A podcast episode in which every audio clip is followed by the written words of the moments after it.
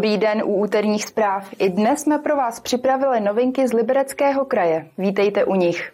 Za první reportáží se vydáme do Jabloného v Podještědí, kde pokračuje rekonstrukce baziliky.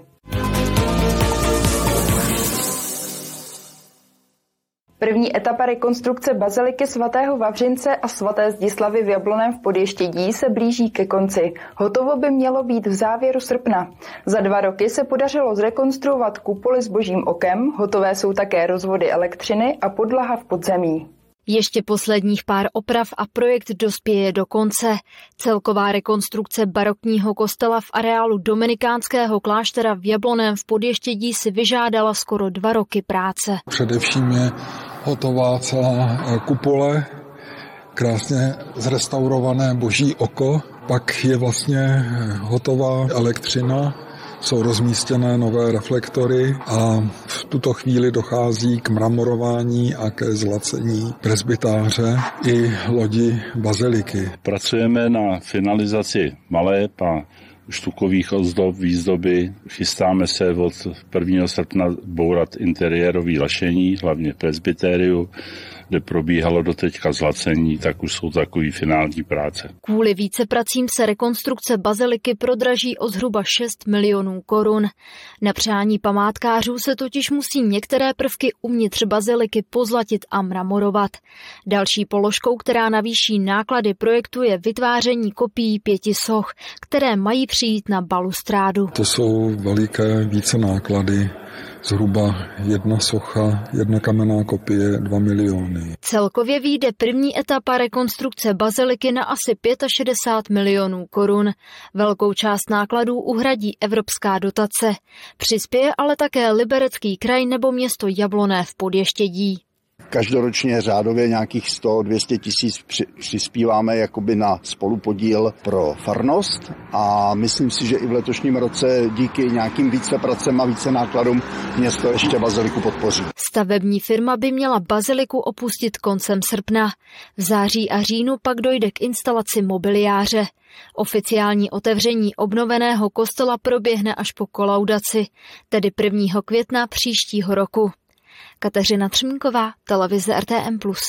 Na řadě je rychlý přehled zpráv a začneme v Liberci.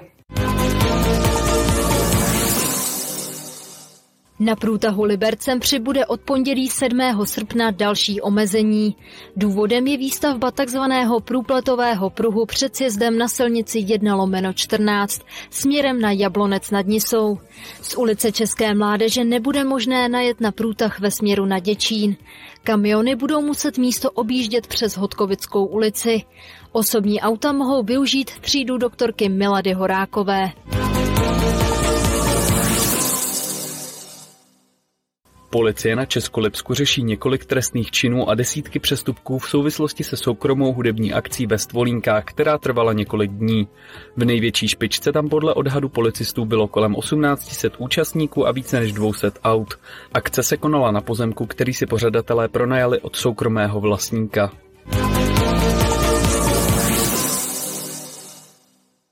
Bývalý fotbalový útočník Jan Nezmar se vrací do Liberce, posílí tým hokejové akademie. U Bílých tigrů se v roli externího poradce bude věnovat rozvoji tréninkových procesů, sportovního managementu a novým projektům. Jan Nezmar působil také na fotbalových manažerských postech ve Slovanu Liberec a Slávii Praha.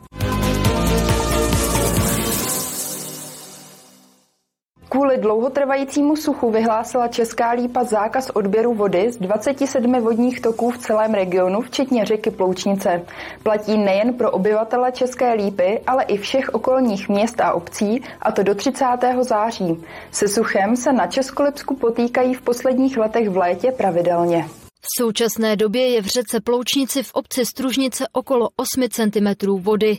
V České lípě má tato řeka zhruba 19 cm vody. V důsledku dlouhodobého snižování hladiny vodních toků v regionu zavedla Česká lípa zákaz odběru povrchových vod. Tento zákaz vyhlásilo odbor životního prostředí Městského úřadu Česká Lípa a tento zákaz odběru povrchových vod platí do 30. září 2023. Tento zákaz byl vyhlášen kvůli dlouhodobě nepříznivým klimatickým podmínkám a suchu, které panuje. Se suchem se Českolipsko potýká v posledních letech v létě pravidelně. Třeba v roce 2018 musela Česká Lípa vydat zákaz odběru vody už v květnu. Odběr vody je zakázaný na celém území ORP Česká Lípa. To znamená na území zhruba 40 obcí a e, týká se celkem 27 vodních toků, včetně jejich přítoků a rybníků, který se na těch tocích nacházejí. Platí to obecně pro všechny občany a všechny organizace, které využívají tuto povrchovou vodu. Obyvatelé obcí tak nesmí brát vodu z řek a potoků například na zalévání zahrad, napouštění bazénů nebo na zavlažování sportovišť. Jedinou výjimku mají zemědělci, kteří povrchovou vodu využívají pro svou činnost. Obdobně jsou na tom na Novoborsku. I tady platí zákaz odběru povrchových vod. Vodu nelze odebírat zejména z Boberského potoka, Rousínovského potoka, Svitávky a Šporky a to na celém Novoborsku. S ohledem na vydaný zákaz upozorňujeme právnické a fyzické osoby, že je nutné udržovat minimální zůstatkové průtoky. Zákaz platí do 31. října 2023. Pokud se průtoky zvýší a zlepší se hydrologické podmínky v korytech před tímto termínem, Novoborská radnice na to zareaguje. Zákaz v tomto případě odvolá. Kateřina Třmínková, televize RTM+. Pokračujeme dalším souhrnem zpráv a začneme opět uzavírkami, tentokrát v Jablonci nad Nisou. Část Jablonecké ulice Ladova se uzavřela, a to od křižovatky s ulicí Josefa Suka po křižovatku s ulicí Poměnková. Uzavírka potrvá do 10. srpna a jejím důvodem jsou výkupové práce pro uložení inženýrských sítí. Obízná trasa vzhledem k charakteru silnice a lokality nebude. Liberecký kraj má nový informační datový portál, schromažďuje veřejně dostupná data o regionu a prezentuje je formou přehledných infografik, map a analýz. Pilotní projekt, který kraj spouští, má předznamenat jeho cestu k elektronizaci. Demolice původní zástavby u krajské nemocnice Liberec pokračuje. Zmizela stará interna i nemocniční lékárna.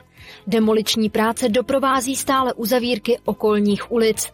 Aktuálně je až do 21. srpna uzavřena ulice Husova.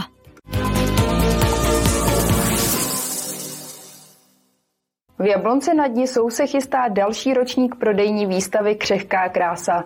Doplní bohatý doprovodný program. Výstava se koná ve dnech 10. až 13. srpna v Jabloneckém eurocentru. Prodejní výstava Křehká krása patří k Jablonci nad Nisou už 12 let. Jde o jednu z nejvýznamnějších událostí z oblasti skla a bižuterie v regionu. My máme Křehkou krásu jako jednu z významných akcí vlastně uvnitř toho balíčku eh, křišťálového údolí. Myslím si, že to, že se na jedné akci ukazuje a prodává bižuterie, zejména bižuterie a šperky, je velice významné nejen jako pro Jablonec, kde to je klíčové téma, ale i pro celý kraj. Letošní ročník opět nabídne pestrou škálu výrobků. Ta se podle pořadatele mění v závislosti na aktuálních trendech. Přichází noví vystavovatelé s novými prvky, jako jsou třeba keramické šperky, šperky z 3D tisku nebo ocelové šperky, prostě novinky, které jsou teď trendové nebo které zákazníci chtějí a jsou v České republice výrobci. Samozřejmostí prodejní výstavy je i doprovodný program. Bude zde zajištěna řada vystoupení a hudebních vsuvek, včetně módní přehlídky Made in Jablonec s tématem Dotek budoucnosti. Doprovodný program bude jak ve čtvrtek, v pátek, v sobotu i v neděli. A jednou z hvězdiček našeho doprovodného programu bude koncert Jitky Boho, který se uskuteční v pátek v 6 hodin odpoledne. Je tedy na co se těšit. Už teď si můžete zakoupit vstupenky. Zkuste to třeba nově online z pohodlí domova. Martina Škrabálková, televize RTM+. Úterní zprávy jsou u konce. Naše další pořady ale za malý okamžik pokračují. Mezi nimi například Liberecký magazín. Hezký den a brzy na viděnou.